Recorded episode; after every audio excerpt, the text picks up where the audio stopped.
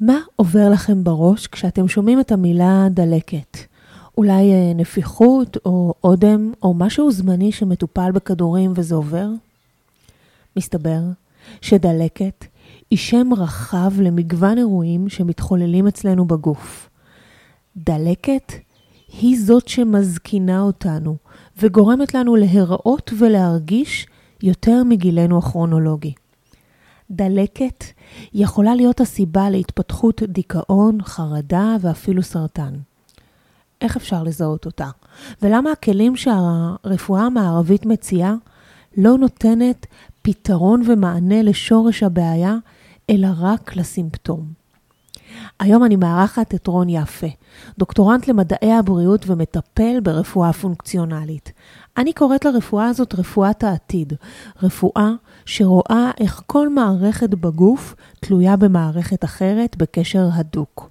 נדבר היום על דלקת, מה הסיבות לדלקת, מה זה בכלל דלקת, איך אפשר לזהות אותה, ומה פרקטית אפשר לעשות כדי לשפר את הבריאות שלנו. ברוכים הבאים לפודקאסט סודות האנשים הבריאים בעולם, פודקאסט על תזונה, תודעה ובריאות אופטימלית. אני לי וזריה, וכהאקרית של בריאות אני חוקרת את האנשים הבריאים בעולם. את מצטייני הבריאות שמאריכים חיים באנרגיה גבוהה ובתפקוד אופטימלי עד יומם האחרון. את מסע המחקר שלי אני מפגישה עם מדע אריכות החיים המיטבית. ובכל פרק אביא את העקרונות לפיצוח קוד ההפעלה של הגוף בצורה פרקטית ופשוטה, כדי שגם אתם תוכלו לקחת את הגוף שלכם לרמה הבאה. סודות האנשים הבריאים בעולם מתחילים עכשיו. אז uh, ברוך הבא, רון. תודה רבה, תודה רבה שהזמנת אותי.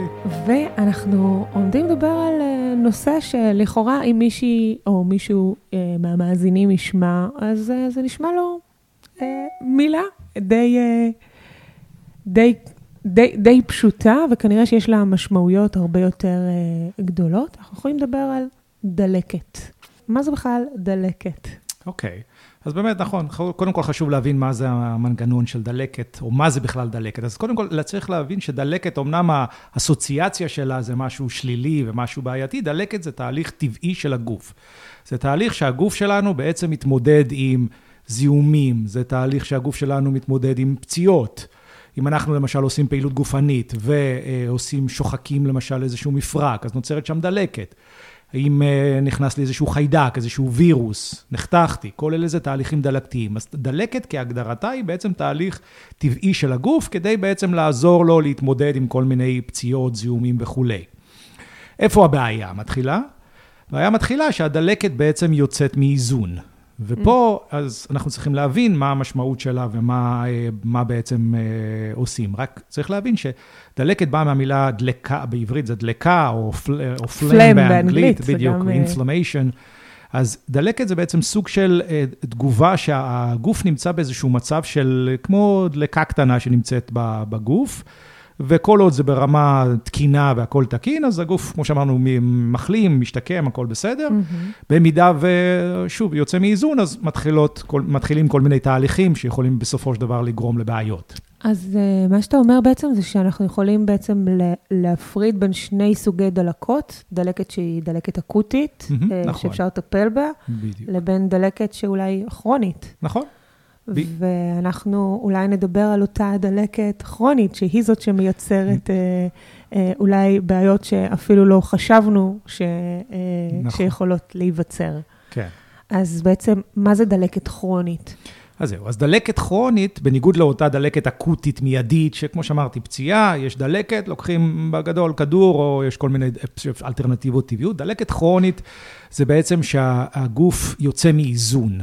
יוצא מאיזון, זאת אומרת, הדלקת ממשיכה, האש עולה קצת, ואז זה מתחיל לגרום לכל מיני בעיות, זה גורם לנזקים, לרקמות, לתאים, אה, ובסופו של דבר זה מה שמוביל אותנו בין היתר להזדקן אה, מוקדם יותר, אה, כמובן זה יכול לגרום לנו לכל מיני מחלות כרוניות, ושוב, מגוון רחב רחב רחב של דברים. עוד מעט אנחנו, אני אסביר קצת יותר לעומק על הדברים הנוספים שזה משפיע, אבל צריך להבין שאותה דלקת, ברגע שהיא יוצאת משליטה, יוצאת מאיזון, היא משפיעה לנו על כל המערכות בגוף. זה לא רק הכאבים, זה לא רק החום, זה לא mm-hmm. רק האדמומיות, זה לא רק הדברים הקלאסיים, זה יותר מאפיין באמת את הדלקת האקוטית. הדלקת הכרונית, ברוב המקרים אנחנו לא נראה שום דבר אה, ברמה המיידית החיצונית אצל המטופל, אבל המטופל יבוא אלינו עם למשל עייפות כרונית, עם כאבים בכל מיני מקומות בגוף, כמו יש איזושהי מחלה שנקראת פיברומיאלגיה, שזה כאבים מפושטים בכל מיני מקומות, שעד היום בתכלס לרפואה אין ממש פתרון בזה. וכמובן, אה, עוד אה, מגוון רחב של מערכות. בסופו של דבר, הגישה שאני עוסק בה, שנקראת רפואה פונקציונלית, היא גישה שבעצם מחפשת את הסיבות לבעיות בריאותיות. ואנחנו רואים ממש המון המון המון אה, מנגנונים, שבעצם המון מחלות, המון בעיות, שקשורות לאותו מנגנון שיצא משליטה, אותו מנגנון דלקת. ובאמת, זה ברמה כזאת שזה משפיע על הכל. אני הולכת לרופא, ובעצם אני אומרת לו, אתה שומע רגע, יש לי כאבים, אה, לא יודעת, בגב או בראש, אז הוא כנראה, או שיפנה אותי לאיזשהן אה, בדיקות אה, נוירולוגיות, נכון? כן. או בגב יפנה אותי למומחה, ל, לא יודעת איך זה, איך קוראים למומחה לגב. אבל אתה בעצם מדבר על זה שכשמטופל מגיע אליך עם בעיה, נניח עם כאב ראש או כאבים בקיבה, אז אתה נכנס רגע פנימה, כי יכול מאוד להיות שהכאב הזה הוא רק סימפטום של דלקת שאנחנו לא, לא יודעים בכלל שקיימת בגוף שלנו. נכון. ובעצם זה אומר שדלקת זה, זה קצת tricky. אנחנו יכולים להסתובב בעולם, ובעצם אנחנו דלקתיים ולא יודעים את זה, עד שאנחנו יודעים את זה דרך אה, איתותים. נכון. דרך איתותים קטנים שמופיעים לנו בגוף, פה ושם, נגיד קצת עייפות יותר, אנחנו, קצת המצב רוח שלנו יורד, קצת uh, חולשה, קצת uh, פה ושם אי נוחות בבט, ב, ב, בכל מקום, בבטן, בגב, ברגליים, בידיים, כל מיני תחושות קטנות כאלה, שזה איתותים קטנים של דלקת. אני אגיד לך יותר מזה, הניסיון שלי כבר כמעט 25 שנה שאני עוסק בתחום ועושה גם בדיקות מתקדמות לאנשים. רוב האנשים בתכלס, רוב האוכלוסייה, לצערנו הרב, יש להם איזושהי רמה מסוימת של דלקתיות בגוף. Mm-hmm. אבל שוב, עוד מעט בהמשך נדבר גם על הפתרונות, אבל אה, זה דברים שאפשר בהחלט לטפל בהם ולפתור אותם. אז זה ההבדל בעצם בין רפואה שהיא קונבנציונלית לרפואה פונקציונלית, נכון. ואולי שווה שתסביר מה זה בכלל רפואה פונקציונלית, ולמה היא נקראת בכלל הרפואה החדשה. כן. אז זהו, אז רפואה פונקציונלית, באה מהמילה פונקציה, שזה תפ, תפקיד, תפקוד. ובגדול, כדי לעשות את זה באמת בצורה הכי פשוטה בעולם, זה הרפואה המותאמת אישית. זה רפואה שמבינה, שלא מסתכלת יותר בסימפטום של המטופל, אלא מסתכלת בסיבות, בשורש. והכי חשוב, וזה מה שאני אוהב בה, אני בא מרקע של ביוכימיה, של מדע, אני איש של מדע, אני אוהב הוכחות. ומה שיפה בה, זה שהיא מראה שהכל קשור בהכל, זה אנחנו כבר ידענו אלפי שנים. אבל איך הכל קשור בהכל ברמה המדעית, זה הדברים שאנחנו מגלים היום, יותר ויותר, באמצעות הטכנולוגיות, באמצעות בדיקות מעבדה מתקדמות, באמצעות תשאולים מסוימים, באמצעות ההבנה שהכל, ובתכלס אני יכול באמת היום לקחת סימפטום ולקשר אותו למערכות שבכלל, אנשים בכלל לא יחשבו שזה קשור. אה, ובניגוד לרפואה הקונבנציונלית שמתמקדת ב, יש לך סימפטום, בואו ניתן לך אה, כדור לטפל בסימפטום. ופה אנחנו באמת מחפשים את הסיבה, את השורש. ולפעמים, למשל, בן אדם יכול לבוא לי עם כאב ראש, והבעיה שלו היא בכלל במערכת העיכול.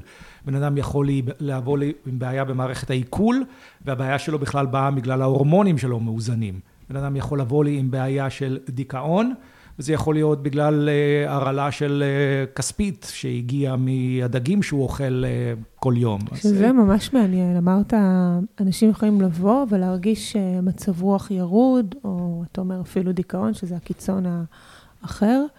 ויכול מאוד להיות, זה לא כי היה להם יום רע או כמה ימים רעים, אלא משהו מתחולל אצלם בגוף, והם נכון, לא יודעים. נכון, זה בדיוק. עכשיו, תראו, תראי, דיכאון, חרדות, כל המצבים הנפשיים, צריך לזכור שתמיד יש פה גם פקטור רגשי.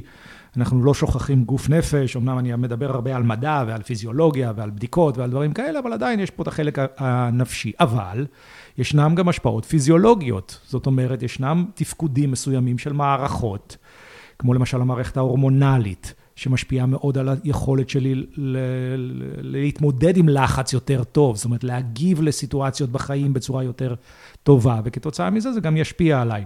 אבל אם ככה הזכרנו דיכאון, אז תיאוריית הסרטונין בדיכאון, שזו התיאוריה הקלאסית, הקונבנציונלית, הפסיכיאטרית, השכיחה ביותר, שעד היום הטיפול הדי, מה שנקרא, קו ראשון בדיכאון, זה SSRI, תרופות שמעלות סרטונין, הבעיה היא סרטונין אצל כולם, וזה, סוף. וזה נגמר הסיפור. עכשיו אנחנו כבר יודעים שיש לתרופות האלה תופעות לוואי, התמכרויות, המון המון בעיות עם, ה... עם התרופות האלה, ונוסיף על זה שבכלל יש כאלה שזה לא עוזר להם הרי, או שעושה להם אפילו יותר גרוע. Mm-hmm. כי תיאוריית הסרטונין היא כבר תיאוריה, בוא נגיד, שהיא לא נכונה. היא נכונה אולי לאנשים מסוימים, אבל אנחנו מבינים היום שדיכאון זה הרבה מעבר לרק אותו מוליך עצבי שנקרא סרוטונין. ו, ובאמת היום, וזה בזכות באמת המון התקדמות במדע, אנחנו כן יכולים לראות את הקשר בין, אה, למשל, חיידקים במעיים להופעה של דיכאון. ממש מחקרים שנעשו בעולם, הם לקחו חיידקי מעיים, עשו איזשהו מחקר לפני כמה שנים בארצות הברית, שלקחו חיידקי מעיים, אה, עשו את הניסוי הזה על עכברים, חיידקי מעיים על עכברים שסובלים מסוג של חרדה חברתית. איך בדקו חרדה חברתית אצל עכברים, אני לא יודע, אבל בדקו את זה. ובעצם מה שהם עשו, הם לקחו אה, את חיידקי המעיים מעכברים שלא סובלים מהחרדה החברתית, ומה שעשו, מה שנקרא השתלת צואה, זה בעצם העבירו את החיידקים. מהעכברים האלה לעכברים האלה, והחרדה נעלמה לחלוטין. Mm. לאט לאט התחילו להבין את המנגנונים. יש קשר בין, זה נקרא קשר gut-brain, מעי מוח. קשר בין מה שקורה במעיים למוח. לא סתם, זה דברים שאנחנו ידענו, אפילו ברמת הפתגמים השכיחים, יש לי תחושת בטן, יש לי פרפרים בבטן. כל הדברים האלה זה לא סתם בא, אבל יש לנו קשרים, יש לנו קשרים גם בזכות חיידקים מסוימים. אנחנו יודעים בכלל שאם אני כן חוזר לאותו סרוטונין, אז בכלל משהו כמו 80 אחוז מהסרטונין בכלל מיוצר במעי. אבל מעבר לזה, החיידקים מפרישים רעלים, מפרישים חומרים, חיידקים לא טובים, חיידקים טובים, שיכולים לגרום לדיכאון וחרדה. ואם אני חוזר לנושא שלנו היום, בסופו של דבר, אנחנו כן יכולים לראות שהנוכחות הזאת של החיידקים הספציפיים, או יותר נכון חוסר איזון בין חיידקים מסוימים, יש לנו חיידקים טובים, חיידקים פחות טובים, אה, והחוסר איזון ביניהם בעצם יוצר מצב דלקתי. והמצב הדלקתי הזה, בסופו של דבר מוביל לדיכאון, לחרדות, לממש מצבים נפשיים. אז זה, זה כאילו הכל קשור בהכל. זאת אומרת, בסופו של דבר, כדי לטפל בדלקת, אני צריך בעצם לאזן את החיידקים. מה שאתה אומר זה, אם לצורך העניין בא מישהו עם אה, דיכאון, כן. ואז אתה בודק, עושה את כל הבדיקות הפונקציונליות, שזה למעשה בדיקות רוק, צואה, נכון? ודם. ושתן. ושתן. כן. ובסופו של דבר מת, מתברר שיש לו חיידקי, יש לו איזה חיידק במעי, ואז אתה מטפל בחיידק עצמו, אז זה אומר שהגוף, אחרי שהחיידק טופל, כבר יתחיל לייצר את אותם סרטונין, את אותם אה, דופמין, כל נכון. הנוירו-טרנסמיטורים שאנחנו מאפשרים לנו להרגיש טוב יותר. ואז אה, זה באמת גישה לגמרי לגמרי הפוכה מלכי, יש לי דיכאון, קחי, נעלה נכון. את ה... אבל, אבל לא פתרנו בעצם את, ה, את הבעיה העיקרית. אה, אז אני אספר רגע למאזינים שלי, אה, שבעצם אני את רון יפה הכרתי כשלבת שלי היו שלשולים, והם לא פסקו.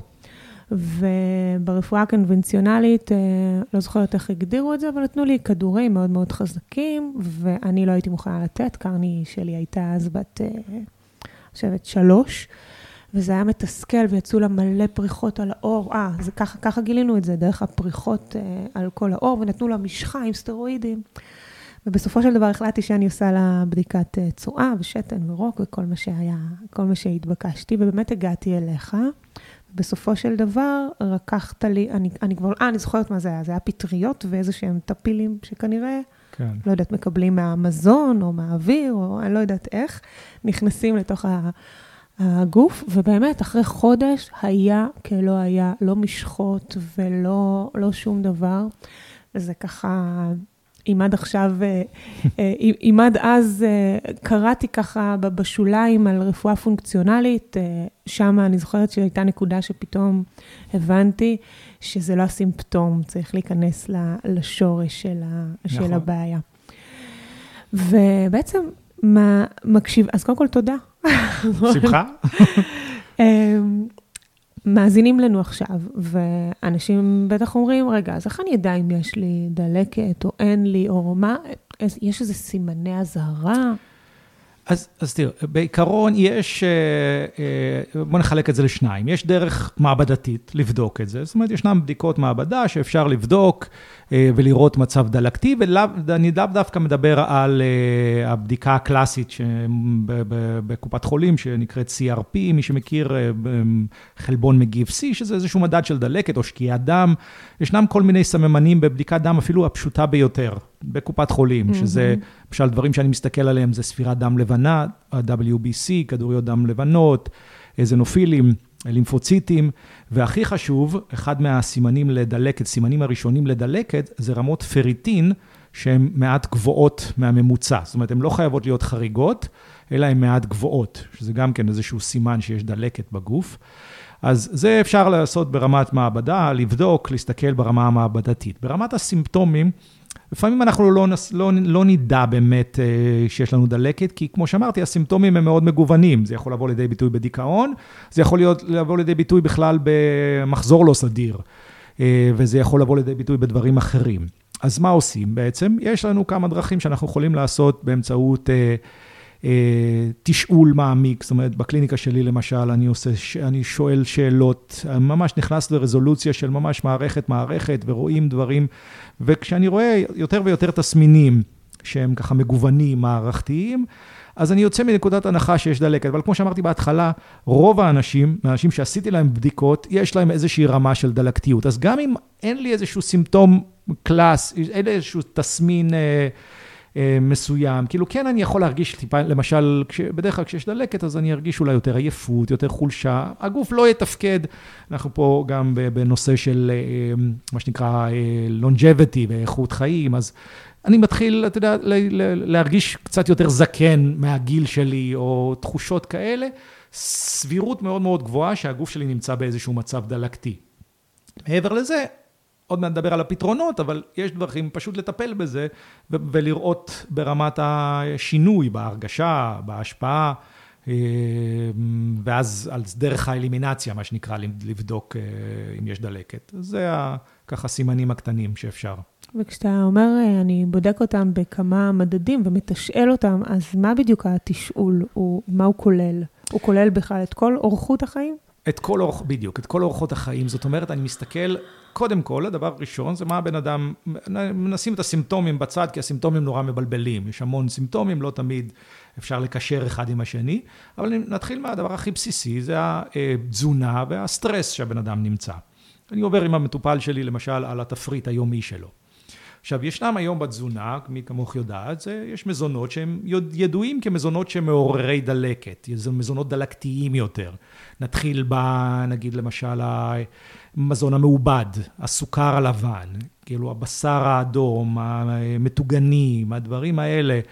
ואני כרגע לא בעד או נגד בשר, כי בשר באופן כללי יש לו גם את היתרונות ויש לו גם את החסרונות, אבל יש מזונות, מה שנקרא קלאסיים דלקתיים. בגדול זה הג'אנק, כל mm-hmm. המזון המעובד. אם אני רואה שהמטופל שלי אוכל, זה התזונה העיקרית שלו, סבירות מאוד מאוד גדולה שיש לו דלקת. נתחיל mm-hmm. מזה. דבר נוסף זה, שוב, רמת הסטרס, אורח החיים שלו. פעילות, פעילות גופנית, אה, שינה, אה, איך הוא, שוב, בחיים, ביום-יום, כמו שאמרתי, אם יש אה, לחצים בעבודה, בבית, במשפחה, כל הדברים האלה זה סימנים שהם גורמים לדלקת. עכשיו, כל הסימנים האלה זה לא סתם, עוד פעם, אני יכול להסביר גם את הקשר ביניהם, רק בשביל שמי שרוצה קצת להבין יותר את המדע בין, בדברים האלה. יש לנו הורמון בגוף שנקרא קורטיזול, הורמון סטרס, הורמון שמופרש כשאנחנו בלחץ. עכשיו, כל סטרס שהוא בגוף, זאת אומרת, זה יכול להיות סטרס נפשי, יכול להיות סטרס פיזי. פיזי, הכוונה, לא נוח לי בכיסא, קר לי, חם לי, כואב לי, לא נוח, כל דבר שמציק לי, גורם לסטרס.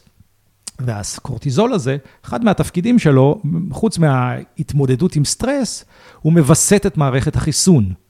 זאת אומרת, הוא עוזר לאזן את מערכת החיסון. וכשאנחנו נמצאים בסטרס ממושך כרוני, מה שקורה, אותו הורמון, שהוא מופרש מבלוטה שנקראת אדרנל, יותר את הכליה, בעצם מופרש ברמה נמוכה יותר. ואז זה נקרא בלוטת אדרנל שהיא מותשת. ואז כשהבלוטה הזאת מותשת, והקורטיזול הזה נמוך מדי, אז אין לי מה שישלוט על מערכת החיסון שלא תצא מאיזון. ואז אנחנו גם רואים בעצם את הדלקתיות. Mm-hmm. ואחד מה... ככה, הדרך לזכור את זה, זה הרי מה הטיפול הקונבנציונלי בדלקת? זה תרופות סטרואידיות שמכילות בעצם קורטיזון, שזה נגזרת של הקורטיזול. Mm-hmm. אז אם הקורטיזון מוריד דלקת, אז פחות קורטיזול שיש לנו בגוף, עושה בעצם, אה, גורם לדלקתיות. אז זה ככה איזשהו ממש הסבר בשלו, בכמה שניות על ה, איך זה קורה. אז אני מסתכל על התזונה שלו, על האורח החיים שלו, ואם אני רואה ממש מה שנקרא פרופיל דלקתי, אז uh, אני הרבה פעמים אטפל בדלקת כטיפול שורש, ודרך זה, זאת אומרת שינוי תזונה, אורח חיים, תוספי תזונה מסוימים, ול, ולפי זה נראה איך זה משפיע על התסמינים הסופיים שלו. ואז יש, כמו שאמרתי, עוד כל מיני סימפטומים קטנים. שיכולים להיות במערכות נוספות. למשל, בן אדם שמגיע עם דיכאון, ויש לו גם אה, שלשולים או עצירויות, מה שנקרא מעי רגיז, אז אני אומר, יכול להיות שבאמת יש פה איזשהו עניין עם החיידקים שלו מאוזנים, הם אלה שגורמים גם למעי הרגיז, גם לדלקת שמשפיעה בסופו של דבר על המוח ועל הזיכר, על הדיכאון ועל המצב רוח. וואו, זה, זה נושא מורכב ומעניין אה, כאחד. כן. אה, אז אמ, אני רוצה לשאול, מצב שהוא דלקתי, האם הוא משפיע גם על המשקל שלנו, חוץ מעליהם, נגיד מצב הרוח שלנו, או, או על עוד דברים שאולי אני, לא, לא הדברים הרגילים שאנחנו מיד נחשוב עליהם? כן, בהחלט. אז אה, באמת המשקל וכל הנושא של אמ, אה, משהו שנקרא, מה שנקרא תסמונת מטאבולית. שתסמונת מטאבולית זה בעצם גם עלייה במשקל, והרבה פעמים זה גם מלווה בסוכר שהוא גבולי או טיפה גבוה, כולסטרול, טריגליצרידים, כל המדדים האלה. כל התסמונת המטאבולית, בעצם הבסיס שלה, וזה כבר היום, אפילו ברפואה הקונבנציונלית כבר מכירה בזה, הבסיס שלה הוא דלק, דלקת. איך זה קורה? שוב, השפעה הורמונלית. זה קשור לאותו הורמון שהזכרתי קודם. אני לא אכנס כרגע לכל זה, כי זה באמת קצת יותר מורכב, אבל יש את ההשפעה של אותו הורמון הקורטיזול, שמווסת את הדלקת, וביחד איתו גם מופרש אינסולין, ובעצם נוצרת מה שנקרא תנגודת לאינסולין, ואז זה מוביל אה, לדלקת. ו... ולכן גם הרבה פעמים אנשים שלמשל שסובלים, אם אני לוקח את זה לצורה הקיצונית, זה מחלת הסכרת, אז אנשים שסובלים מסכרת, אז יש להם גם כאבים, יש להם גם פצעים שלא נכון. מחלימים, יש להם כל מיני תסמינים נוספים, נוירולוגיים, שזה בעצם הסימפטומים הדלקתיים של המחלה. לכן גם השמנה, תסמונת מטאבולית, היא בעצם סוג של דלקת בגוף. אבל אז אתה מדבר על דלקת שאיפה היא ממוקמת, או פשוט היא ממוקמת דלקת, בכל הגוף? דלקת, זה בדיוק העניין. אני רוצה באמת להבהיר פה אחת כן. לתמיד. דלקת לא חייבת להיות במקום אחד. Mm-hmm. היא, וברוב המקרים, למעט, שוב, בן אדם שיש לו דלקת פרקים, והוא יודע שיש דלקת במפרק באופן ישיר, כל השאר, דלקת, כשאני מדבר על דלקת, זה דלקת מערכתית. זה דלקת שנמצאת בכל מקום בגוף. זאת אומרת, היא משפיעה על כל המערכות, ולכן היא גם מפושטת, ולכן קשה לאתר אותה. וכמו שאמרתי, הרבה, ברוב המקרים דווקא לא תבוא לידי ביטוי באותם סימפטומים קלאסיים של דלקת, אבל היא כן תבוא לידי ביטוי בהשמנה, דיכאון, עייפות, וכמו שאמרתי, מגוון רחב, רחב, רחב של תסמינים. ואז נגיד אם מישהו יגיע עם דלקת מהסוג הזה, אז בעצם התרופה תהיה רק לשנות סוג של תזונה? אז כן, בגדול, ההתחלה זה תמיד לשנות סוג של תזונה, או לשנות את ה... לעשות סדר בתזונה. עבודה נפשית, ואני נעזר המון בתוספי תזונה, אה, שיכולים באמת להוריד את הדלקתיות, דברים כמו אומגה 3 ועוד כל מיני קורקומין, מי שמכיר. יש עוד כל מיני תוספי תזונה ממש שמורידים את הרמה של הדלקתיות, אבל גם זה, זה עדיין טיפול בסימפטום.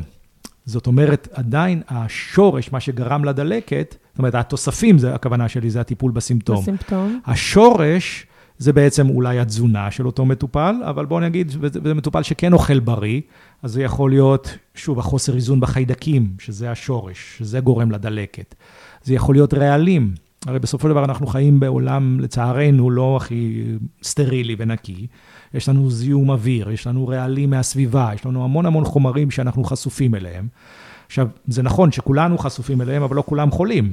ויש אנשים שמבחינה גנטית הגוף פחות מפנה אותם או פחות מצליח לפנות, והרעלים האלה, כל דבר זר בעצם מעודד תגובה דלקתית. כי בסופו של דבר, אם אני חוזר לנקודה הראשונה בתחילת השיחה שלנו, מה זה דלקת? דלקת זה תגובה של הגוף כנגד משהו אה, זר או איזושהי פגיעה בתא. והדבר הזה יכול להיות משהו כמו חיידק או וירוס, אבל זה יכול להיות גם אה, מתכת, וזה יכול להיות גם פלסטיקים.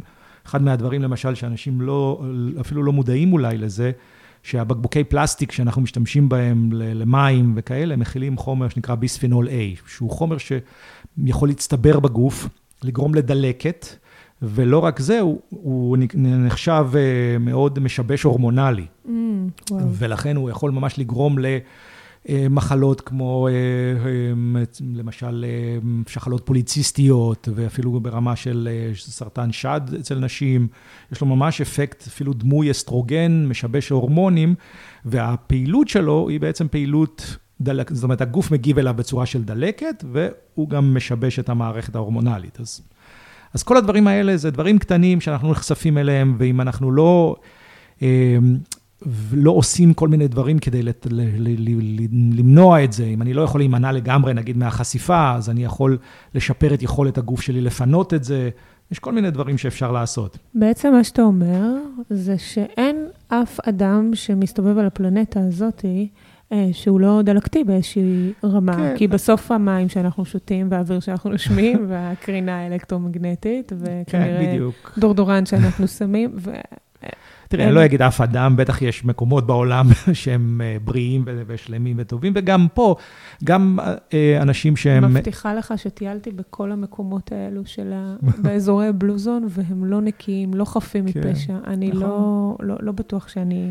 כן. אה, יודעת לומר, זה, זה גם מה שגם מביא אותי אה, לחשוב על, אה, על הילדים שלנו, שהם אה, גדלים בתוך עולם מלא מלא בדלקת. נכון. ואם אנחנו רוצו, רוצים רגע להיכנס, אז אם יש מצד אחד הרבה הרבה דלקת, ומצד שני אנחנו רוצים אה, אנטי דלקת, אז מה אנחנו יכולים לעשות, אה, אולי קודם כל ברמת התזונה? כן, אז קודם כל באמת ברמת התזונה, זה שני הדברים הבסיסיים, וזה אחד מהדברים שאני מלמד גם תלמידים שלי. אה, אני מלמד גם תזונה. ואחד מהדברים הראשונים שאני אומר, יש המון שיטות של תזונה, והמון גישות של תזונה, פלאו, קטוגנית, רו פוד, והמון המון שיטות, כולן טובות בגדול, אבל העקרונות הבסיסיים של כל שיטות התזונה האלה, וזה בעצם מוביל אותי לעקרונות הבסיסיים של בעצם תזונה אנטי-דלקתית, זה קודם כל להוריד מזון מעובד ולהוריד סוכר. שני דברים שהם ככה מאוד מאוד מאוד בעייתיים, ומעודדים דלקת באופן ככה מאוד אה, משמעותי. זאת אומרת, אז זה כבר התחלנו, הורדנו את כל הג'אנק מהתזונה. כן. אחר כך... להגיד סוכר, זו מילה כוללת לכמעט כל מה שיש בסופר. נכון, בדיוק. כן. סוכר נמצא בכל דבר, אז, אה, וגם כמובן כל הללא סוכר, תחליפי סוכר, זה בכלל אין מה לדבר, אה, שזה נכלל בקטגוריה של המזון המעובד, כמו שאמרתי. אז אה, להתחיל בזה, שזה לא פשוט להרבה מאוד אנשים שמכורים לזה, אנחנו יודעים היום שסוכר הוא ממש חומר ש... גם משבש את הביוכימיה של המוח, גם גורם להתמכרות, ממש עשו מחקרים וראו שסוכר, אפילו סוכר, סוכר לבן, פשוט, רגיל, הכי זה, גורם להשפעה על המוח כמו אה, קוקאין. כן, שזה אה, מטורף. ברמה ממש התמכרותית וזה. אז להוריד את הדברים האלה, ומעבר לזה, באמת הדברים הכי פשוטים, הכי בסיסיים, פשוט להגביר צריכה של ירקות ופירות. אה, ופירות וירקות מכילים הרבה נוגדי חמצון. נוגדי חמצון הם בעצם חומרים שעוזרים אה, למנוע את הנזקים של חומרים אחרים שהם רדיקלים חופשיים, אותם רעל, רעלנים שהזכרנו קצת. רדיקלים חופשיים זה חומרים שבעצם יש להם, אה, חסר להם אלקטרון, ואז הם כאילו פוגעים בתאים שלנו, והם גורמים לנו להזדקנות, הם גורמים לנו לדלקת, גורמים לנו להרבה מאוד. אז הפירות וירקות זה הבסיס. במיוחד הרבה עלים ירוקים, הרבה ירקות מכל מיני, ירקות ופירות מכל מיני צבעים. זה קודם כל הדברים הבסיסיים. אחר כך אפשר לראות בהתאמה אישית, גם בתזונה, אני מאוד דוגל במה שנקרא התאמה אישית של תזונה.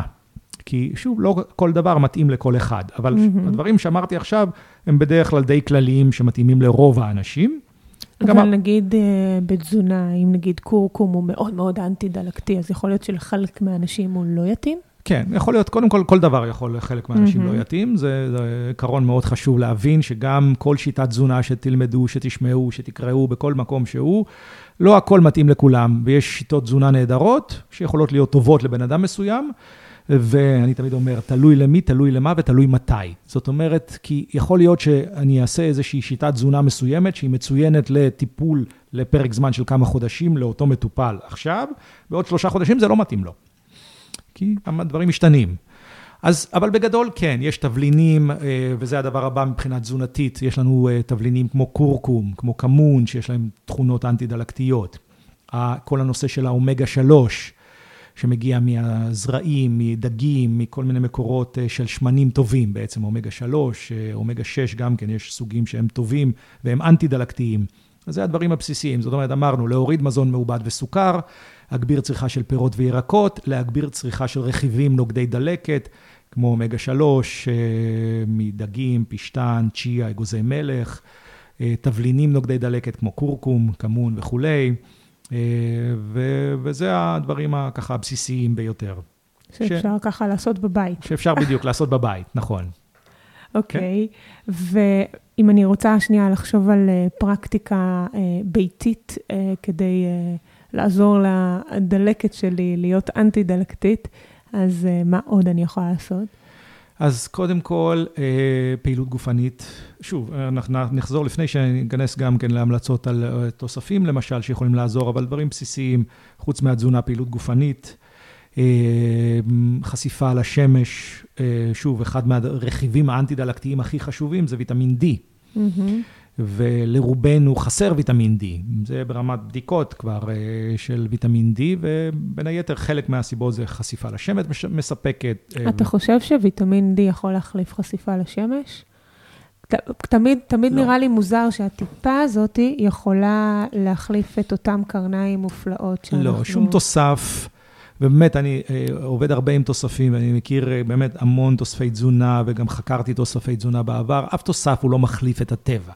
בואו נתחיל מזה. זאת אומרת, כל תוסף תזונה שהוא, כל התוספים שמוגדר תוספי תזונה טבעיים במרכאות, אין באמת משהו טבעי לגמרי. ברגע שזה תוסף תזונה, מגיע בטיפה או בכדור, זה עבר איזשהו תהליך מסוים. שוב, זה לא שזה רע, יש להם יתרונות, יש איכויות שונות, יש דרכים, יש דרך לבחור תוספי תזונה. אז זה לא מחליף, וחוץ מזה, הקרניים של השמש זה לא רק ויטמין D. יש עוד הרבה מאוד השפעות נוספות של קרני השמש על הגוף שלנו, ברמת הקרינה עצמה, האור, ההשפעה על ההפרשה למשל של הורמון שנקרא מלטונין, אוקיי. שהוא גם כן הורמון מאוד מאוד חשוב לשינה שלנו, ושוב, גם יש יחס בין אותו קורטיזול שהזכרתי קודם למלטונין, אז זה גם משפיע על הדלקת באותה מידה.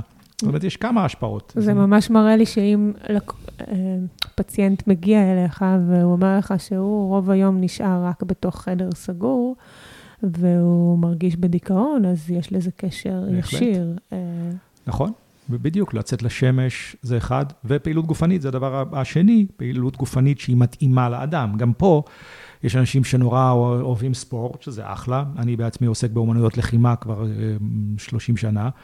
וזה דבר טוב, אבל השאלה היא כמה הפעילות הגופנית מתאימה לאדם הספציפי, כי פעילות גופנית שהיא מאומצת מדי, יותר מדי, יכולה דווקא לגרום ליותר שחיקה ויותר דלקת בגוף, אבל... וגם, ב... זאת שהתאימה לך בגיל 30, ב- לא בטוח לא שבגיל 40 או 50 נכון. היא... היא בדיוק. אפקטיבית. אז פעילות גופנית שהיא מתאימה, מותאמת לבן אדם, ויש שוב אנשים שיכולים להתאים לך את הפעילות הגופנית. וככה איזשהו כלל אצבע, עם הפעילות גופנית הזאת אתה מרגיש שהיא אה, מתישה אותך יותר, אם אתה מרגיש עייף אחרי הפעילות הגופנית, אם אתה מרגיש דיכאון אחרי הפעילות הגופנית, אם אה, יש לך כאבים בכל מיני מקומות אחרי הפעילות הגופנית, רוב הסיכויים שזה לא הפעילות המתאימה לך. קראתי אה, לא מזמן שיש על הקשר בין אה, דלקת לסרטן. כן. אה, יש לך מה להגיד על זה? אז כן, היום גם, אה, גם הרופאים מבינים שבעצם סרטן זה בעצם דלקת כרונית אה, שבעצם יצאה משליטה. זה בעצם, גם סרטן זה מוגדר היום כמחלה דלקתית. אה, זה אומר שהיא התחילה מאיזושהי נקודה שהיה אפשר לבלום אותה, ואז היא התפתחה ל...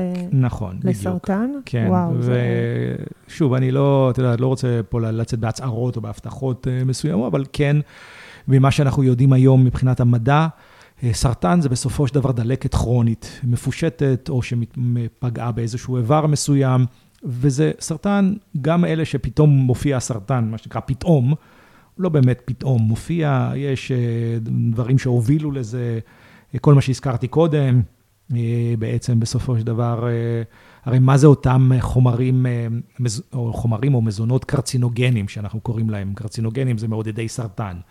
זה רעלים, חומרים כימיים, חיצוניים, שאנחנו מכניסים לגוף שלנו, במודע או לא במודע, והם גורמים בסופו של דבר לדלקת. אז אם זה יימשך, תחשב, תחשבי על דלקת, שיש לי פתאום, אם אני אקח את הדוגמה של הדלקת האקוטית, יש לי פצע עכשיו, ואני ממשיך לגרות את הפצע. ממשיך לגרות אותו, ממשיך לגרות אותו, את הפצע על היד, אז הפצע לא, לא יבריא מן הסתם, הוא יגדל, הוא יתפשט, והוא יכול להתרחב לאותו, למקומות אחרים.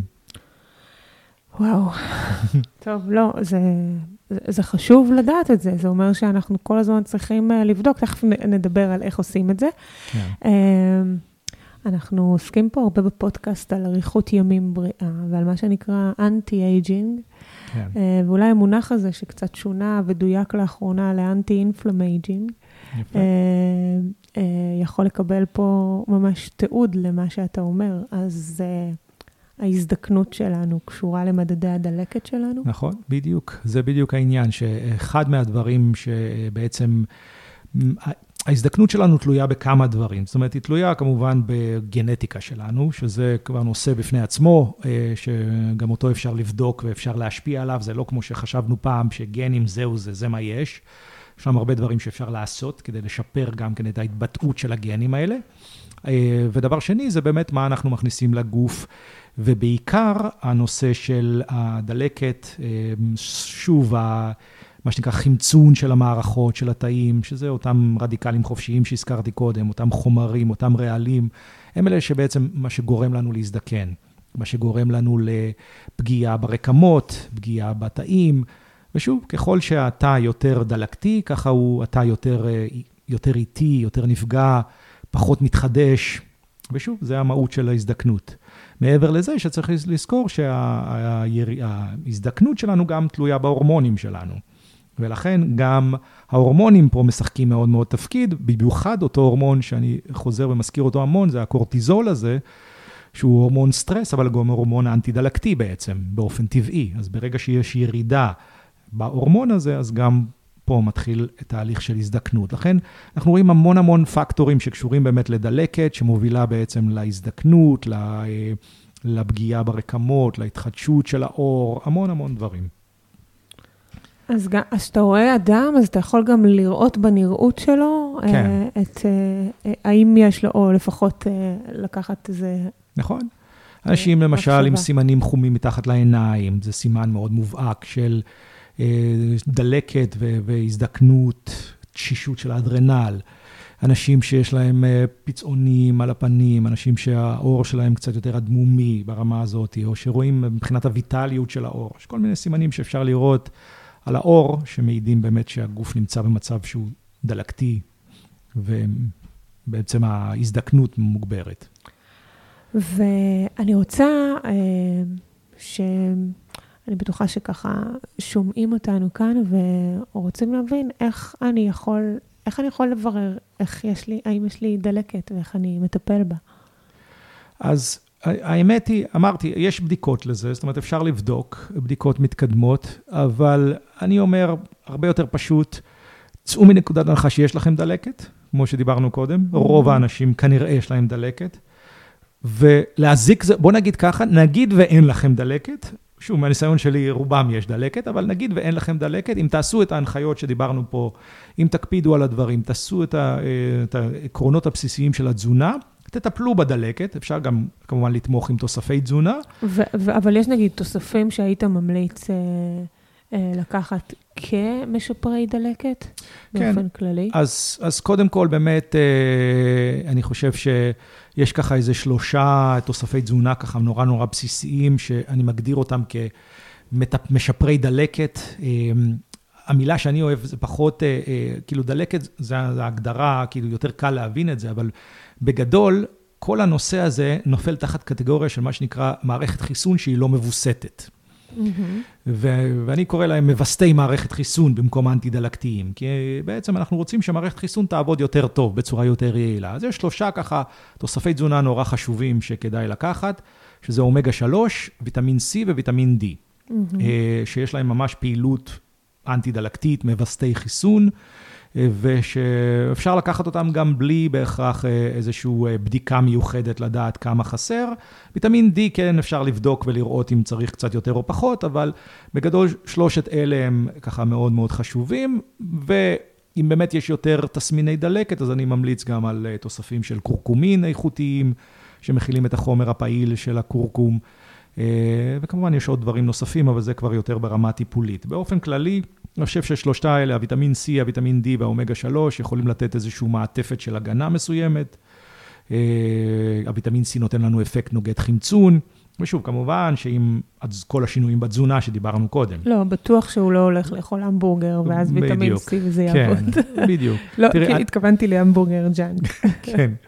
אז אני אומר, כאילו, תמיד התזונה זה הבסיס, התוספים הם לא מחליפים את התזונה, הם בנוסף, mm-hmm. כמו שמם. נכון. והם יכולים לתת לנו ככה עוד uh, חיזוק במידת הצורך.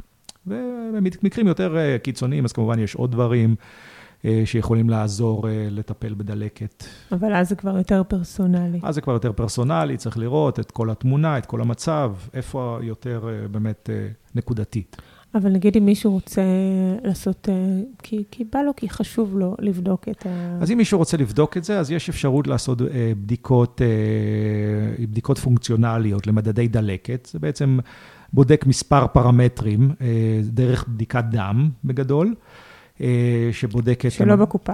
שלא בקופה, שעושים. אותם באופן פרטי, שבודקת מספר פרמטרים שקשורים לדלקתיות, זה בעיקר בודק מה שנקרא ציטוקינים, אינטרלוקין 6, אינטרלוקין 1, אבל היא בדיקה מתקדמת, אבל היא יקרה. כן אפשר לעשות בקופה בדיקה מסוימת, שנקראת High Sensitive CRP. זאת אומרת, CRP זה מדד הדלקת שאמרנו קודם, אבל לא את הרגיל, צריך לבקש את זה במיוחד מהרופא. זה נקרא HS CRP, שזה ברג... בעצם מדע, אותו חלבון שהוא עולה כשיש לנו דלקת, אבל הבדיקה עצמה היא יותר רגישה, ולכן היא יותר מדויקת.